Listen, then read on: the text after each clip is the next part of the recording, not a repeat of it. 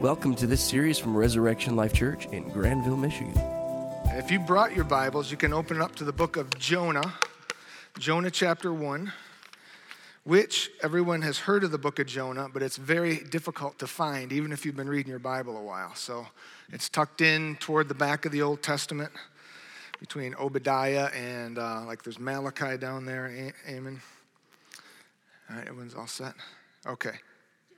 So, for those of you that don't know who I am, I'm Pastor Clarke Clemens. I oversee Res Kids, which is the children's ministry here uh, for kids kindergarten through sixth grade. And I did not choose the book of Jonah because it's typically seen as being a kid's book because it really isn't. The book of Jonah, when we start digging into it, it's, it's amazing.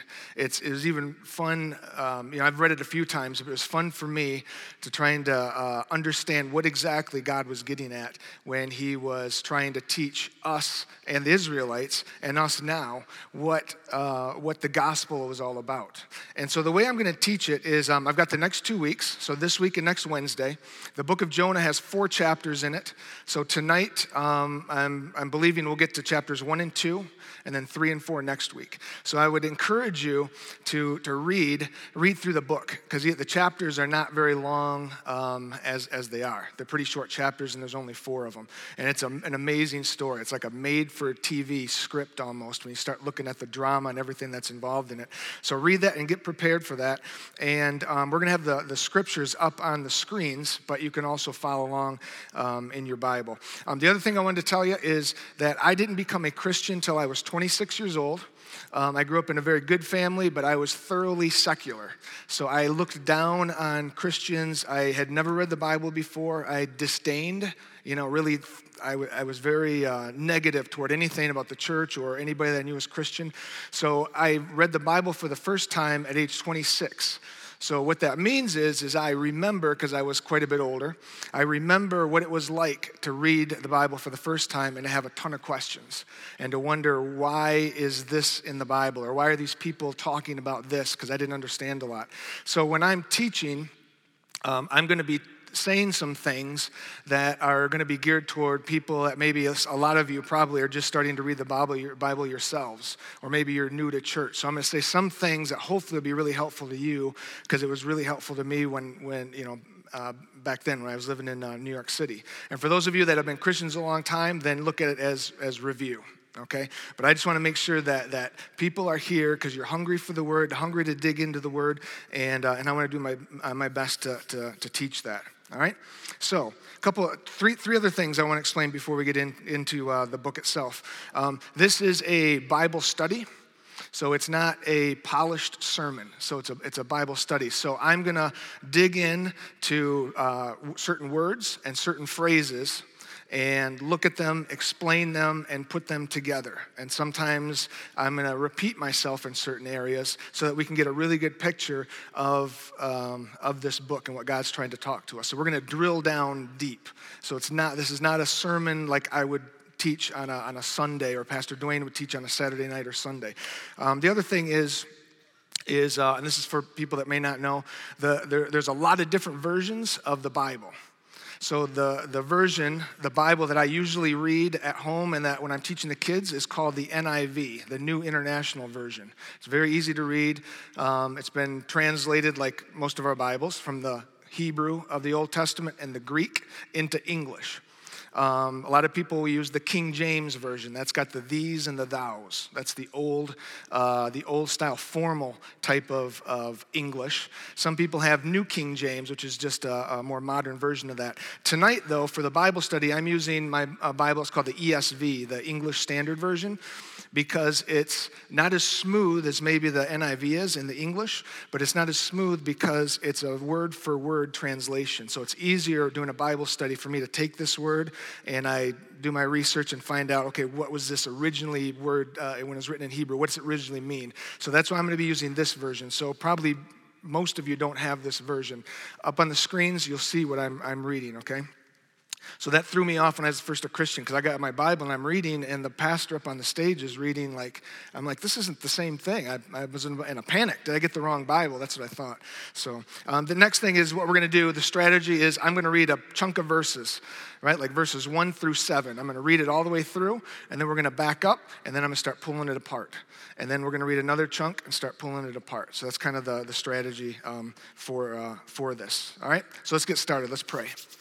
Father God, in the name of Jesus, we just thank you so much that you have um, given us an opportunity to come here and to learn about your word the Bible. We just thank you so much that you have given it to us as, as a way to show us how much you love us and you care for us, and, and to learn from the people in the Bible to, to do what they do and sometimes to not do what they do, to learn by example, both good and, bad. And we just thank you so much for that. And Lord, I pray that you would help me to do a really good job teaching, to not forget anything, and uh, help everyone here to do a really good job listening and learning. And we pray, Lord, more than anything, that we would be even more hungry to read your word and to get into it when we leave here and throughout the rest of the week because of our time here tonight. And we love you and praise you and thank you. In Jesus, your name we pray. Amen. Amen. The book of Jonah is famous as a kid story. People uh, like me that had never read the Bible, people that are atheists, they've heard of Jonah and the usually it's whale, right? And most of the most Bible translations, that's actually really a big fish, a great fish. Jonah and the whale. It's like Samson and Delilah, or Dan, uh, Daniel and the lion's den, or David and Goliath. It's one of those famous stories, and a lot of people think that it's just for kids. But the book of Jonah is really all about the gospel. I mean, it's all about the gospel of Jesus Christ, which is, which is crazy because it's in the middle of the Old Testament. And so, one of the things I want to make sure that we learn from this is that all throughout the Bible, everything in the Bible is all about the cross. So, in the Old Testament, from Genesis up to when Jesus walked the earth, everything in the Bible there is pointing us toward the cross. That one day there was a Savior that was going to come and die for our sins, and, and, and, so that we could have the forgiveness of sins and a relationship with God. So, I have, I have a book at home that's called The Gospel in Genesis. And I have another one that's called The Gospel in the Old Testament. And so the gospel is about what Jesus did on the cross for us, which is New Testament, right? In, in a week and a half, we celebrate Good Friday and Easter. But that's all through the Old Testament. And then you get to Matthew, Mark, Luke, and John, the Gospels, and it's all about the life of Christ, and then when he died, and then the rest of the Bible, the New Testament. The New Testament is pointing, I should go the other way, right? You guys are looking at me. So the Old Testament starts here and goes this way, and Christ, and then the New Testament from Revelation backwards to Acts, that's all pointing back but look at Christ. Look at what he did on the cross. So it's all about the cross, about the gospel. And that's what the book of Jonah is about. And the gospel, it's just a, it's a Greek word for good news. The good news that even though we're sinners, even though we deserve to die for our sins, to be punished by God, that that's what we deserve. God loves us so much, He had a different plan. That He gave His one and only Son, Jesus Christ, to die on the cross for us so that we wouldn't have to pay the penalty for our sins, but it would be put upon him. So the book of Isaiah says our sins were put upon Christ on the cross. And by his stripes, by his blood, by his death, we are healed. We are set free. We are forgiven. That's, that's the gospel. And that's what the book of Jonah is all about. It's about the gospel.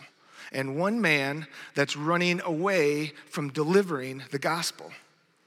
Okay, everyone knows it's a guy that got thrown overboard, swallowed by a big fish, and he lived through it. But it's all about a guy who was very disobedient, who was supposed to go tell a people that he did not want to tell about the love of God because he didn't think they deserved it. So that's what the book of Jonah is all about. So let's, let's go there right now. And uh, if you have your Bibles or if it's up on the screen, I'm going to start at verse 1 and I'm going to read through to verse 6. Okay, verse 1 to 6. All right, and Grant's got that, got that up there. Okay, it says this. Now the word of the Lord came to Jonah, the son of Amittai, saying, Arise, go to Nineveh, that great city, and call out against it, for their evil has come up before me. But Jonah rose to flee to Tarshish from the presence of the Lord. He went down to Joppa and found a ship going to Tarshish. So he paid the fare and went down into it to go with them to Tarshish away from the presence of the Lord. Verse 4 But the Lord hurled a great wind upon the sea, and there was a mighty tempest on the sea, so that the ship threatened to break up. Then the mariners, the sailors, they were afraid, and each cried out to his God. And they hurled the cargo that was in the ship into the sea to lighten it for them. But Jonah had gone down into the inner part of the ship and had lain down and was fast asleep. So the captain came and said to him, What do you mean, you sleeper? Arise, call out to your God. Perhaps the God will, will give a thought to us that we may not perish. All right, so that sets the scene of what's, of what's going to come next. All right, so let's back up a little bit and start pulling, pulling this apart so we can understand um, what God's trying to speak to us here. First thing is, verse 1, it says, Now the word of the Lord came to Jonah, the son of Amittai. So, Jonah, the name Jonah, he was a prophet, he was a, a man of God, very, most likely very, very famous in Israel. His name meant two things. The name Jonah means dove, a dove like a bird, means dove, and it means the son, like a, a father and a son, the son of faithfulness. A dove and the son of faithfulness. All right? So he, his name was talking about being faithful. But that's significant because then you look at verse 3. I don't know if that's up there. If you look at verse 3, it's God's told him to go someplace, go to Nineveh, but he, goes the other way. He's not being very faithful. He's being very unfaithful. So a guy whose name is son of faithfulness is really should be called in this instance son of unfaithfulness. The second thing is, is his name is dove. And, and a dove means even today, it means it's a symbol for peace. So uh, um, even if you uh, look at United Nations kind of stuff where they're doing peacekeeping, a lot of times you'll see a symbol of a dove, um, and a, or a dove with an olive branch in its in its beak. Some um, there's a flag in a um, Mediterranean country that's actually got that on it, um, and that comes from the book of Genesis, where Noah and his family were in the ark and they were waiting for the waters to recede. So Noah sent a dove to fly out the window to see if the waters were receding or, or you know, um, going away. Um, receding, I'll use that word. And the dove came back. And so he knew, no, they, we can't, it's not safe for us to venture out yet. So a little while later, he sends the dove out again. And this time it comes back with a, an olive branch in its beak because it must have landed on a tree, an olive tree, and the waters went all the way down to the ground, so it had to come back. He sent it out a third time, and it never came back. So he knew that the flood was over, that, that we as a people that Noah and his family and the animals were at peace now with God. So, dove is a sign of peace. But you have this guy that's supposed to go proclaim the gospel, the peace that God loves, even you, Ninevites, but he doesn't do it. So, this guy that's supposed to bring peace to a people spiritually and who's supposed to be faithful is doing the exact opposite. Okay, and so so again, this is this is a place not with uh, Jonah, but when I was first reading the Bible, this would always throw me until I had explained to me. But I was reading the Bible and I'd come across people like, uh, like Noah, to use his name again. And I'm reading, reading, reading, and he's awesome, he's great, I know what he did, I've heard this before. And then there's a part where he gets drunk and he does something he, sh- he shouldn't do. And then, and then I'm reading about Abraham, who I had heard, I knew he was a, a, um, a great man of God, but he lied a couple times. I mean, I'm reading about these people, I'm like, that really threw me because aren't these supposed to be people of God that love him? And the answer is, is yes, but they're just like you and I. Nobody is perfect. These guys are very imperfect in the Bible. Only Jesus was perfect and just like us. So when we're when we're reading the Bible, just remember that that really see yourself in these people because even when I'm reading Jonah, sometimes I can get mad at him. You're going to you're going to see why. You can get mad at him, frustrated, but then it comes back to me. It's like I'm very much like Jonah myself. How can I get mad at him when I'm doing the same thing or thinking the same thing? Okay? So that's his name. So the word of the Lord came to Jonah, the son of Amittai. So his dad's name was Amittai, but I got nothing for you because he's nowhere else mentioned in the Bible. So we don't know anything about him. That was just his dad's name. But, the, but it says the word of the Lord came to him. that's significant. Jonah and Isaiah and Jeremiah and Ezekiel and all those other prophets whose, whose, um, name, whose books are in the Old Testament, they were prophets of God, which meant God would speak to the man of God, the prophet, and then the prophet would go and speak to the people. So, so God would tell the prophets something that I want you to go and encourage the Israelites with this word, and they would go and proclaim it. Or I want you to go to the Jeremiah, I want you to go to the Israelites and tell them they're doing the opposite of what I want them to do, and, and the, the results are going to be um, devastating if they don't. And a lot of times the prophets were, were um, sometimes they were killed. A lot of times they were put in prison or thrown into a well in, in one case, but they weren't treated always well because they were bringing God's word to the people. Sometimes it was awesome, and sometimes it was a rebuke. So now the word of God is coming to Jonah, and God is saying to Jonah, I don't want you to go to the Israelites, to your people. I want you to go to a whole other people that, that whose capital city is Nineveh. So he's being told something that's out of the ordinary for a prophet in Israel. So, he, so in verse 2, so God says to, to Jonah, Arise, right? Go up. That, that word is significant. We're going to see it a few other times. He says, Arise, go to Nineveh that great city and call out against it. It means tell them that they need to repent. They need to seek me and ask me to forgive them, and, and, and, and I'll love them. That's, that's who I am. I'll do it if they do that, okay? But you call out against it for their evil. What they have done is come up before me. It's like God saying, I know what they're doing, right? It's out in the open. I know it, and you need to go rebuke them for that, okay? So um, let's talk about Nineveh a second. So he's saying, Go arise to Nineveh. Um, Grant, can you put the map up? All right, you all are going to get maps and everything. You're going to get graphics and. Okay, so this is some people know maps, some people don't, but this um, uh, this is I've got my laser pointer here. Okay, so right in here, can you guys see the red dot? There. Okay, so right in here, this is Africa. All right, so you've got Egypt here and Libya, Algeria, Morocco. You have the Mediterranean Sea. And then Europe is up here. You can see France, Italy, Spain, okay? And then over here, really, really small, is Israel. So Jonah is in Israel, where the Israelites were. He's told to go to Nineveh. Nineveh is right where that, my hand's shaking, that T above Baghdad. Can we see Baghdad, Iraq? That T is for the Tigris River. That's where Nineveh is. So this whole area was back then, about three, three to 4,000 years ago, was called Assyria. So today it's Syria, right? You got civil war, civil war right now in Syria. Well, in Syria and northern Iraq and Turkey, that whole big area was called Assyria. And the Assyrians were like the superpower in that, that part of the world at the time of Jonah. And, and everybody was afraid of them. And they had done a lot of um, uh, just incredibly. Um, uh, I'm thinking of trying to words, mean, vile, awful things to the Israelites. They had, they had taken land, they had captured people, they had killed, they had executed. The Israelites were afraid of and hated and detested the Assyrians, as everyone else did. And so Nineveh was the royal city, it was the capital of Assyria. All right? And so, um, can you, next picture, uh, Grant? Go to the next picture, okay? So that's a picture of what it um, looked like back then, all right? So it was, a, it was an amazing city, huge city. We're going to talk a lot more about it next week because it appears again in, in uh, Jonah chapter 4. Next photo. All right, so this is what it looks like today. So a lot of it is still there. You could, you, you could go, I'll tell you why you can't go, but you could go see it as a tourist a few years ago and walk around a lot of the walls. Next picture.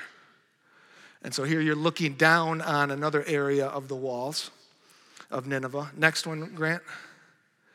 And then this is a Google Earth photo. So, what that is, is a photo of the city of Mosul, M O S U L, in northern Iraq. A lot of you have heard of it before. A lot of American troops have been there. Um, and that's a city of about a million people. And again, it's, it's, northern Iraq. So, right this square here is ancient Nineveh. So, those are the walls. So, in the middle of this huge city is still the ancient city of Nineveh.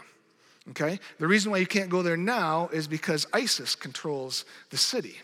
And ISIS has even started to destroy, as you may have heard, a lot of monuments and other things, both for um, Assyrian Christians, of which there were a lot, but many have been executed and killed or have fled and are part of the refugees that are now in other parts of the country.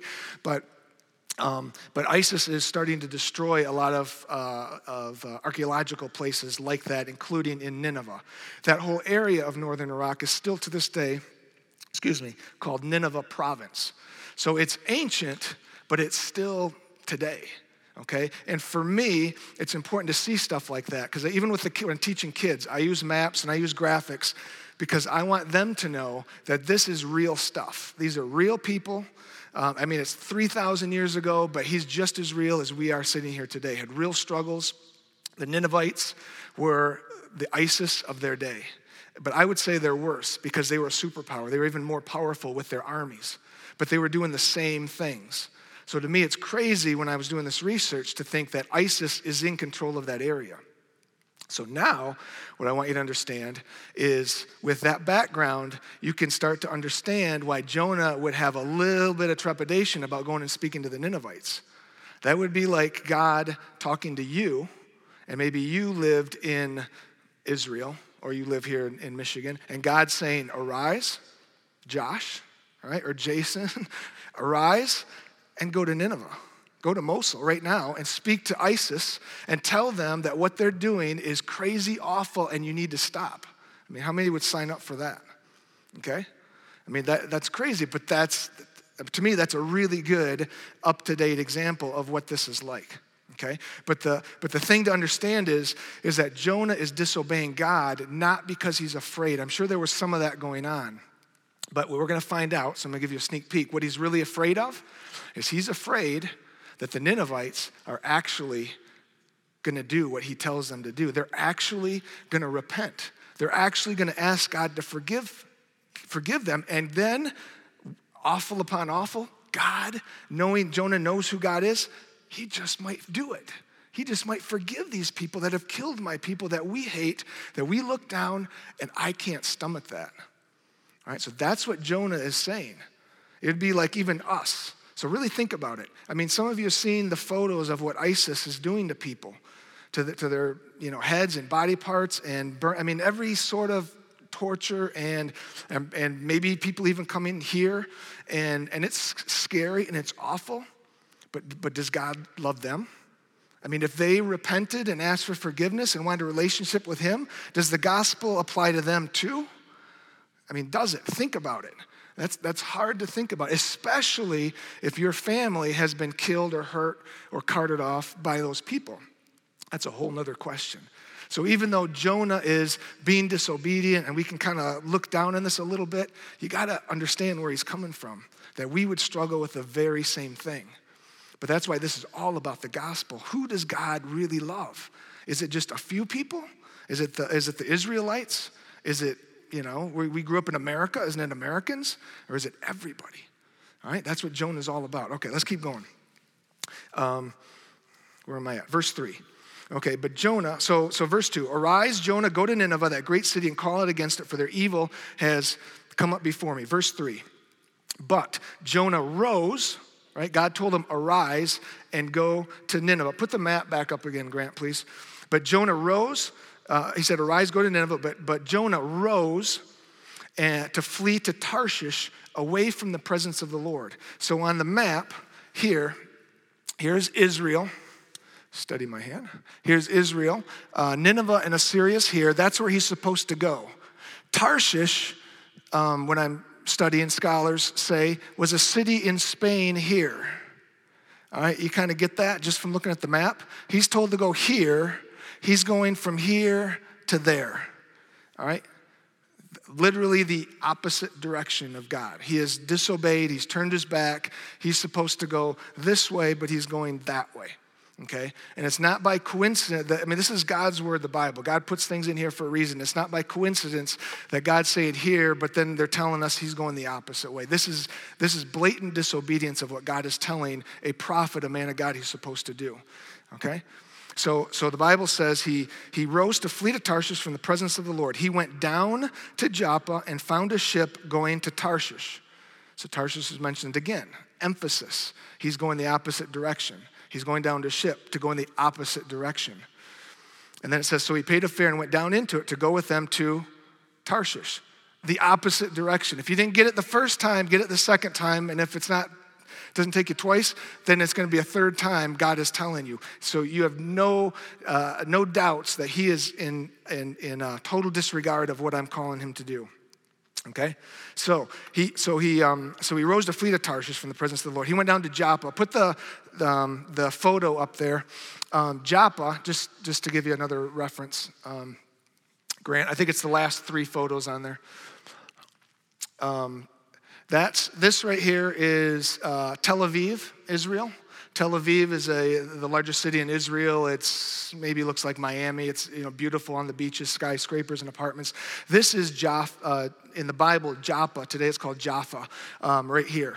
All right, it's on the southern. It's a southern suburb of Tel Aviv. So next next picture. All right, so this is Jaffa from the coast of what it looks like today, and then last last one I've got an aerial view. Um, it was a postcard, I think. And so this is a port. So it's probably the same probably looks a little bit different, but the same port, right, where the guy Jonah got on a ship to flee God. So that's what Jaffa, uh, Jaffa, Joppa looks like, and that's, that's Tel Aviv. Again, real people, real places that you can still go to today. So he rose to flee to Tarshish from the presence of the Lord.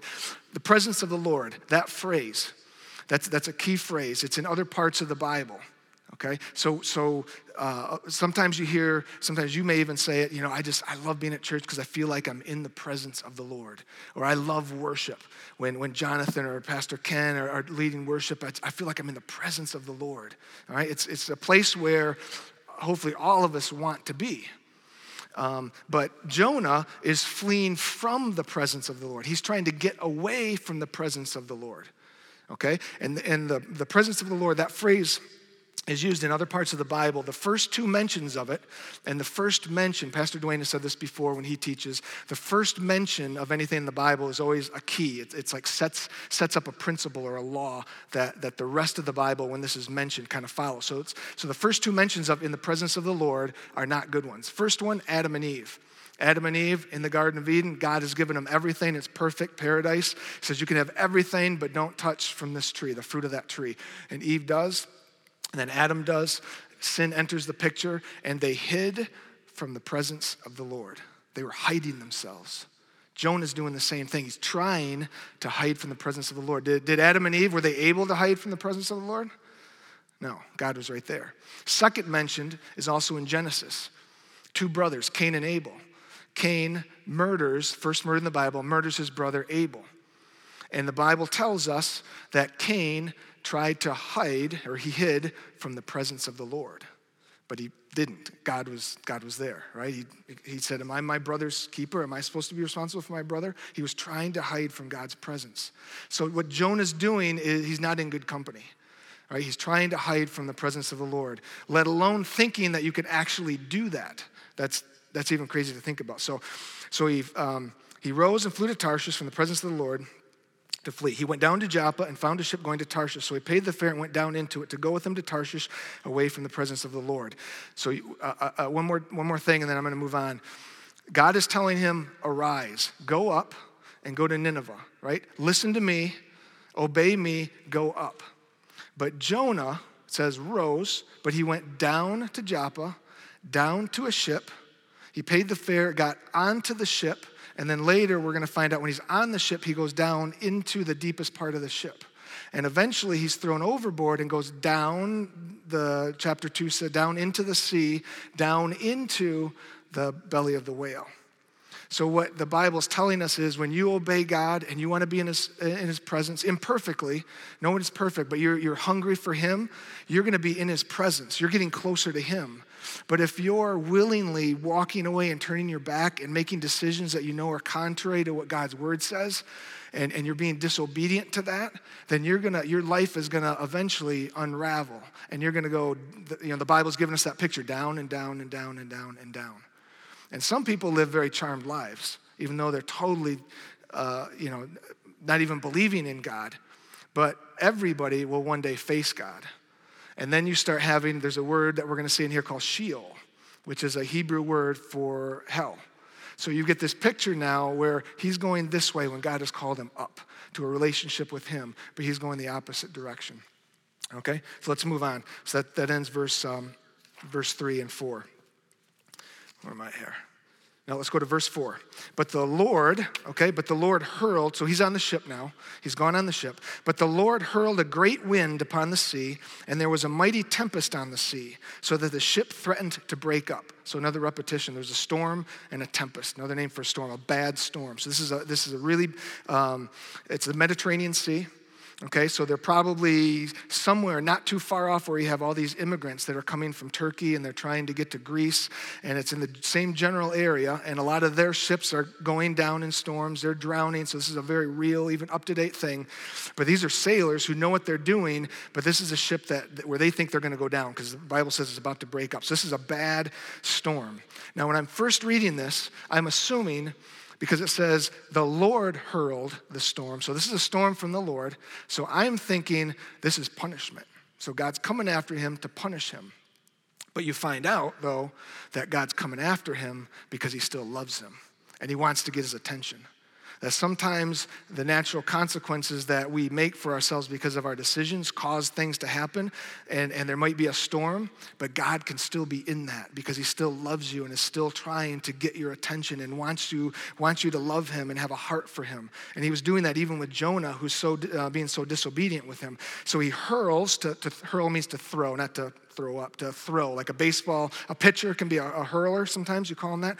So He hurls this storm but it's, but it's uh, the fancy word is salvific. It's like for his, it's going to work for his salvation, which is, one of my favorite verses. One of my first verses I learned as a new Christian was Romans, um, Romans chapter 8, 28. And in all things, God works together for good. In all things, God works together for good for those who love him, for those, those who have been called according to his purpose. And Jonah was called He's not following the calling, but he's still called. He's still loved. He's still special.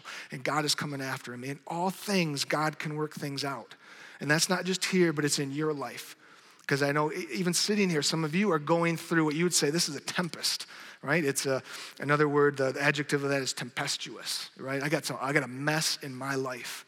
And maybe it's something you're going through or family's going through, but God is in there with it, with you and He loves you and He cares for you. And in all things, no matter what you're going through, He, is there. In all things, He can work it together for good because He loves you. He's called you. He has a plan and a purpose for you, just like Jonah. So, so, so God does not abandon His people. All right, so verse 5. Verse 5. Then the mariners, the sailors, they were afraid. I don't know if any of you have been in the Navy or James, I think James is in, he was in the Navy. If you've been in the Navy, most sailors are the furthest thing from being fearful people. So this is a bad, they're in a bad place. If sailors, these probably, um, you know, salty, um, um, you know, uh, what, what, the word? I mean, they're used to being out on the sea. This is their life. Uh, it, it probably takes a lot to get them scared. But the mariners were afraid, and each of them cried out to his God. So each of them probably had a different God. They were pagans but they're calling out to God. And they hurled, there's that word again, God hurled the storm. So these guys, the sailors, they hurled the cargo that was in the ship into the sea to lighten it for them. So they're throwing stuff overboard because they've got all this cargo on the ship and they're probably taking in water from the waves. So that thing is, is weighed down. So to, to lighten it up, they're throwing stuff overboard. That's another indication of how scared they were because these guys are probably not rich guys, but they're throwing their money overboard because they got to get this cargo, this, this shipment of stuff to, to some port, who knows where, in Turkey or Greece or something, and then they're going to get paid. Well, they're losing all their money because they're throwing it overboard. That's how scared that they were of losing their lives. That they're like, if we don't do this, we're going to drown. I don't care how much money it costs, but I'm going to die. Okay? And, and, and who's on the ship with them? Jonah, right? But Jonah had gone down into the inner part of the ship and laid down and was fast asleep. So, in the midst of the storm, when these people are afraid for their lives, he's sleeping. Now, at first, when I'm studying again, when I'm looking at this, I'm assuming that he was sleeping maybe because he had so much trust and faith in God that God's going to get us out of this and, and I know nothing's going to happen. But when you look at the whole, the whole four chapters of Jonah, that's not really where his heart was. His heart was more like, I don't care if I die because I know I'm running from God anyways. And I think in his heart of hearts, we, we see in different places, he probably knows he can't get away from God. He would rather die. In chapter four, he wants to die. So in here, he just doesn't care. But even more importantly, is he doesn't care about the other people on board that ship. He serves the God we serve, right? The true God, the God of the Bible, the God who created the heavens and the earth, the, the, the, the creator of, of history, of everything. He serves this God and he's sleeping while people are dying. While pagans are doing what he should be doing. They're calling out to their fake gods. That's what Jonah should be doing to the real God, but he's asleep. And one of the things God's showing us in here is, is that us. Do we have people around us, even family members or people at work or even in our neighborhood, that we need to be praying for them? We need to ask them, is there anything I can pray for you about? And, and, and, and, and show the love of Christ and share the gospel. Just invite them to church. Or, or do we not care? I mean, some of it's just being fearful and things like that, but there's an element, and, and I know this in my own heart. I'm speaking to myself, this was very convicting. What am I doing with this? Or am I a lot like Jonah? I see this. I mean, I'm a pastor. That's really convicting if I'm like, you know what? How much am I doing? You know, am I caring about my neighborhood? Or am I, you know, sleeping? Am I in the in the ship sleeping while people are dying in their sins? Because that's what Jonah's doing. All right, so you get, you get the picture. You got physical, uh, physical death looming here, but you also got a spiritual side of things. So he's fast asleep. Verse 6. So the captain, the captain of the ship, came down into the, sh- into the ship and said, What do you mean, you sleeper? And I'm, I would guess he used a lot saltier language than that. It's been edited. God edited it for us, but I'm sure there was a lot of, uh, you know, ancient curse words in there. What are you doing sleeping? And then this is the word. What is that word? Arise. What did God say to Noah, or to Jonah? Arise. God said to Jonah, Arise and go to Nineveh. Now, and he didn't listen. And now he's not listening again in the storm, and God is speaking through a pagan unbeliever and shaming Jonah. This guy is coming down and saying the same thing God told him. This, this captain, arise. Arise, Jonah, wake up, arise, call out to your God. Perhaps the God, that's an interesting, remember this is word for word, but call, call, perhaps the God, whoever that God is, perhaps the God will give thought to us that we may not perish. So my question is, is, is does, does, does Jonah's God, does our God, does he, does he give a rip about these guys? Does he really give a rip? That's like a, that's an important question or a statement. Perhaps. He might, but you're not showing me anything. You're not showing me that, that you really care, so your God probably doesn't care either. Right? That's significant in the testimony, of the witness that Jonah is giving to these, these pagans. But God does care about them. He cares about them not just physically, but even more importantly than that, He cares about them spiritually, right? So, so he was sleeping. The captain came and, and rebuked him. God spoke through the captain. And then verse 7, all right? Let me read, read another chunk here and then we'll go back. Um, verse 7 And they said to one another, Come, let us cast lots that we may know on whose account this evil has come upon us. Why is this storm raging? So they cast lots, and the lot fell on Jonah. Then they said to him, Tell us on whose account this evil has come upon us. What is your occupation? So now they're asking him questions up on deck. What's your occupation? Where do you come from? Where is your, what is your country? And of what people are you? And he said, Jonah said to them, I am a Hebrew, and I fear the Lord. Right? Does he? I fear the Lord the God of heaven who made the sea and the dry land. Then the men, verse 10, then the men were exceedingly afraid and said to him, What is this you have done? For the men knew, the sailors knew that he was fleeing from the presence of the Lord. There's the phrase. He was fleeing from the presence of the Lord because Jonah had told them. He'd already told them that. Verse 11. Then they said to him, What shall we do to you that the sea may quiet down for us? Like, what, what are we supposed to do now?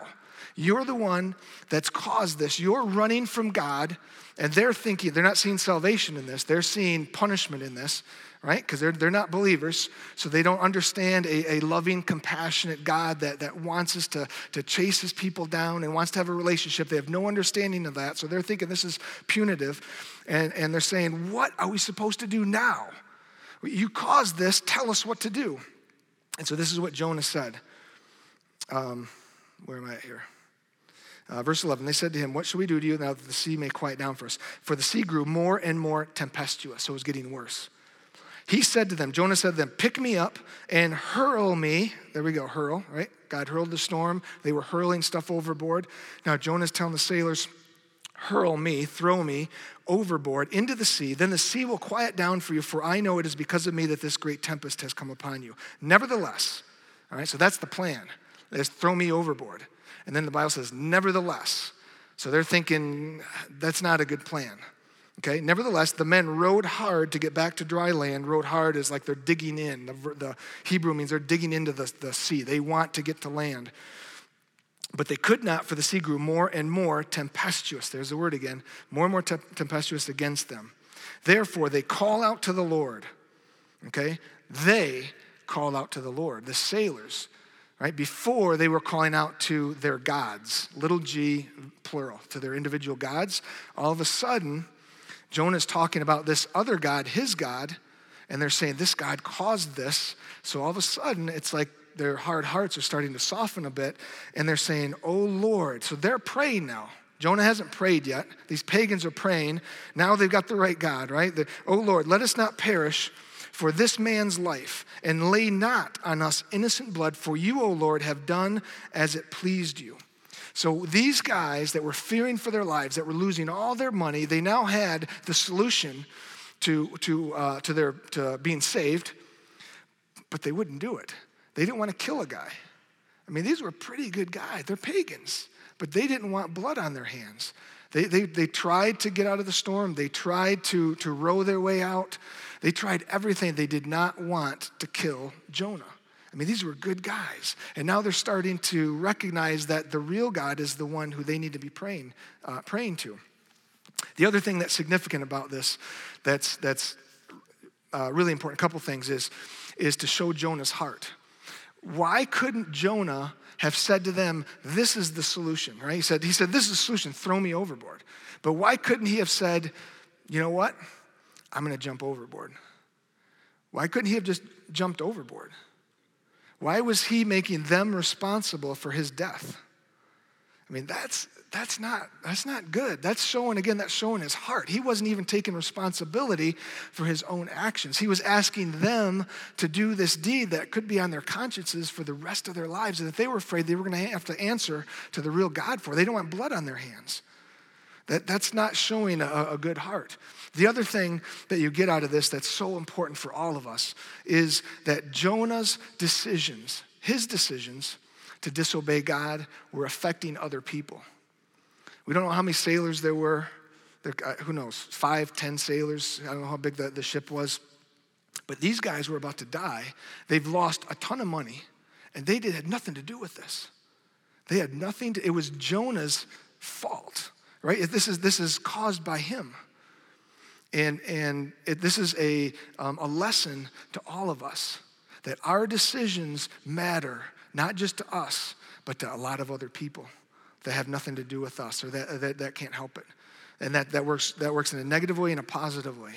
In a, in a, in a negative way, the decisions I make as, as a husband, uh, if I make some really foolish, stupid, ungodly decisions, I could just absolutely destroy my 18 year marriage and destroy my kids' hearts, right? I could, and they, they did nothing. They would have done nothing, but they're affected by it because our decisions affect so many other people.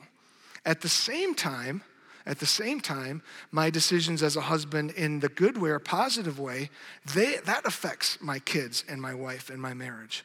I mean, I can, I, again, I'm not perfect, but I can bring blessing to my kids by the decisions I make, even when it's hard. It works, it works both ways. And what we learn in Jonah, what we're going to learn in the next chapter is even when, if some of you or even me, when I've made bad decisions or you've made it, even then, because of the gospel, because of what Christ did for us, to show my prop again, on the cross, we have the forgiveness of sins. That Christ paid for that so that we don't have to sit here and feel guilty and condemned because we may have done something a few years ago or, or recently, because we have the forgiveness of sins. And, and it's not just, you know, as we're going to see for the Ninevites or these sailors or God coming to rescue Jonah, it's for us as well. The gospel is for us, for you and for me. And we have to remind ourselves of that. All right, so let's keep going here. I need to move a little bit quickly. All right. Um, so verse, uh, where am I at? Verse 17.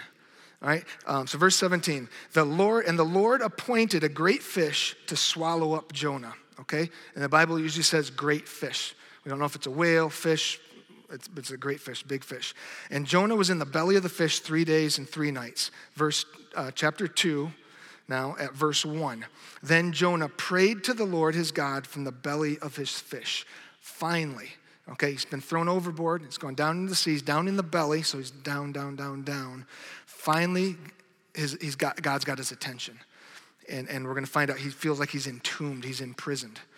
Okay? Now, one thing I want to say, and then we're going to start wrapping this up. When, uh, again, going back to when I was first a Christian, when I was first a Christian, because I was so um, uh, negative or um, eh, toward toward um, Christians and what I perceived as Christianity, um, there's a lot of things I thought were utterly ridiculous. And even when I had a radical conversion and was saved, I had a lot of questions, and some of them revolved around stuff like this, like like. I mean, come on. A, a, a huge fish swallowing a guy for three days and he lives. I mean, that's a little bit, uh, pun, pun intended, hard to swallow okay? I mean, it really is, if you think about it, right? And someone that doesn't believe or someone that's atheist thinks that's absolute myth. It's rubbish. It's not, it's not true. So I wrestled with, um, and, and not just here, it's all through the Bible. There's supernatural things that happen, and, you, and I wrestled with this. And some people do. So let me, and I'm sure there are people here in the same in the same way. Maybe you're a newer Christian, maybe you're not even a believer yet, and you're just kind of like, that stuff is, I, I just can't believe it. Okay, so let me throw a few things out to you. It may not be like exactly what you need, but for me, it enabled me to wrestle through this and to think through this. So, three things. One was, is if you believe, like I do, that what the Bible says is true, that God, Genesis 1 1, in the beginning, God created the heavens and the earth, He created everything. If, if I believe that, which I do, if you believe that, then that He created the mountains, the oceans, He created animals, He created us. I mean, just even looking at your hand, He, he did everything. Then for that same God to orchestrate um, a salvation for Jonah and, and wanting to eventually save a whole city, then it's, it's nothing to think that God could have a fish, a huge fish, swallow some guy for a few days and the guy lived through it. Okay, so that's one thing I want you to think about. Second thing is, is that um, really, when you think about it, a fish swallowing a guy is not the craziest thing in the Bible. All right, there's a lot of other crazier things. And, I, and the craziest thing in the Bible goes back to this, right? It goes back to the death of a man on the cross who died, historically, factually died, and was put in a tomb. And a couple days later, he was alive. He rose, right? Think about it. I'd, I'd never thought about that before, but that's, that's crazy. If you believe that, then you can believe other stuff in the Bible easily, and you need to start with that. Because if, if, if Jonah's gonna trip you up, then you're probably not going to believe that Jesus really actually did die for us, right? That, that, he, he died for our sins. And that is what, what Christianity is all about. There's nothing without the cross. But if you believe that that actually happened, then everything else in the Bible falls into place and, and makes sense, okay? because there's so many other places in the Bible, but, but if you're struggling with that, start with this. This is what you need to struggle with. And then if you believe that, then start praying and working through these other things and these other questions, okay? And then the last thing I would say is this Jesus himself, Jesus himself believed this story. Okay, so Grant, can you put up the verse from Matthew chapter 12? Uh, Matthew 12, uh, verse 40 to 41.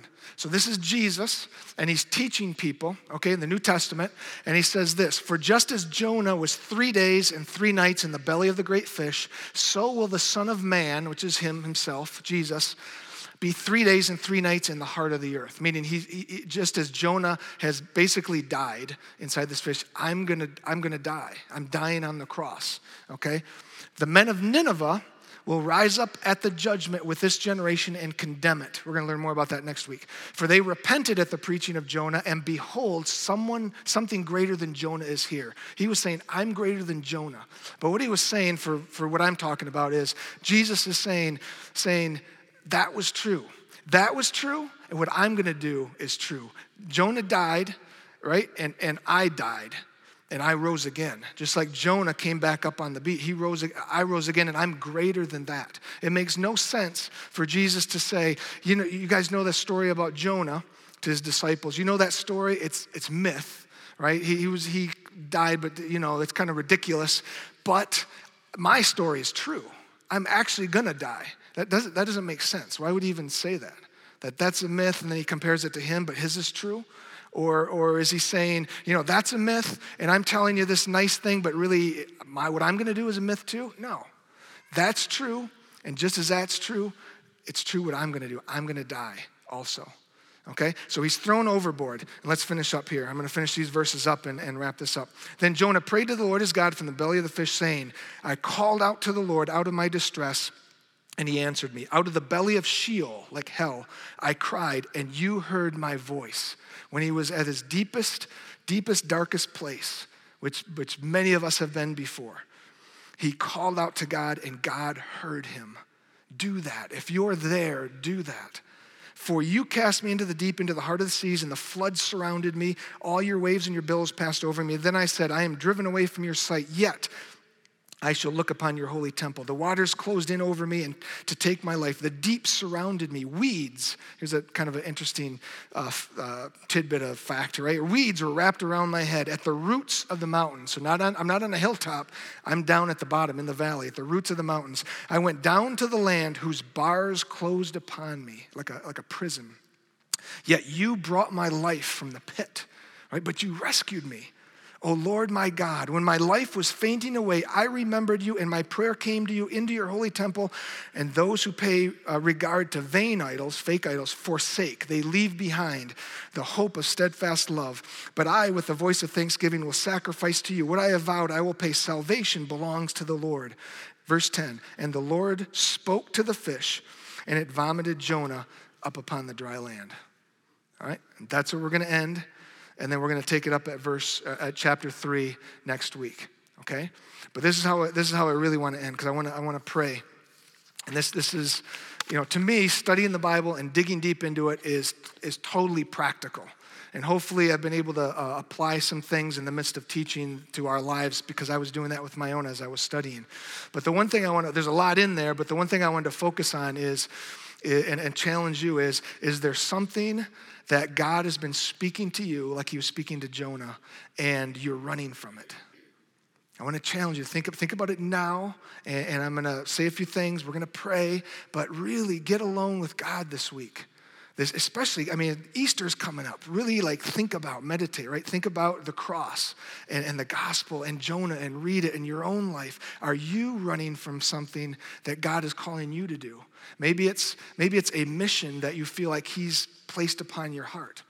You know, it's, it's something you're, you're supposed to go and do that could be really cool, but maybe really scary or really uh, potentially dangerous. Could be a new, you know, a new job. Whatever work you do, that's your mission place.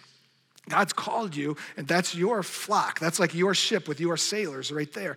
Is God calling you to something, and are you fearful of that, or are you willingly disobeying that, right? Think about that. Is, is God calling you, and this is when I was praying, um, so this is maybe a little more specific, is I believe there's people here that God's calling you away from certain people you're hanging out with or certain friends that you have. Not that they're awful and evil, but they're dragging you down or they're dragging you away from your relationship with Christ. And you need to think about making a tough decision. And you know God's calling you to do that, but you're kind of running away from that. Is, is that you?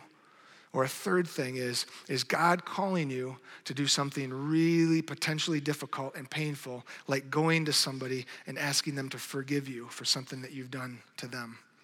Maybe you've wronged somebody or hurt somebody recently or a long time ago.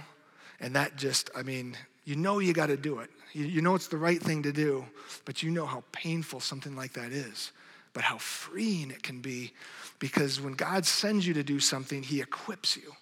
Right? He told Jonah to go to a dangerous place. As we find out, Jonah, nothing happened to him. He was, he God protected him. God protects you and provides for you when He calls you to do something, even when it's difficult, even if it's having to ask someone to forgive you. So if, if that's you, if that's any, and it could be not just those three things, but anything then I'd like you to slip your hand up in the air just so we can acknowledge it. But it's more a way of you saying, you know what? I'm going to put my foot down and I'm going to say, I'm going to change. I'm going to do what, I, what it takes. I'm going to pray about this. I'm going to press in. And we just want to start that off right here and pray with you.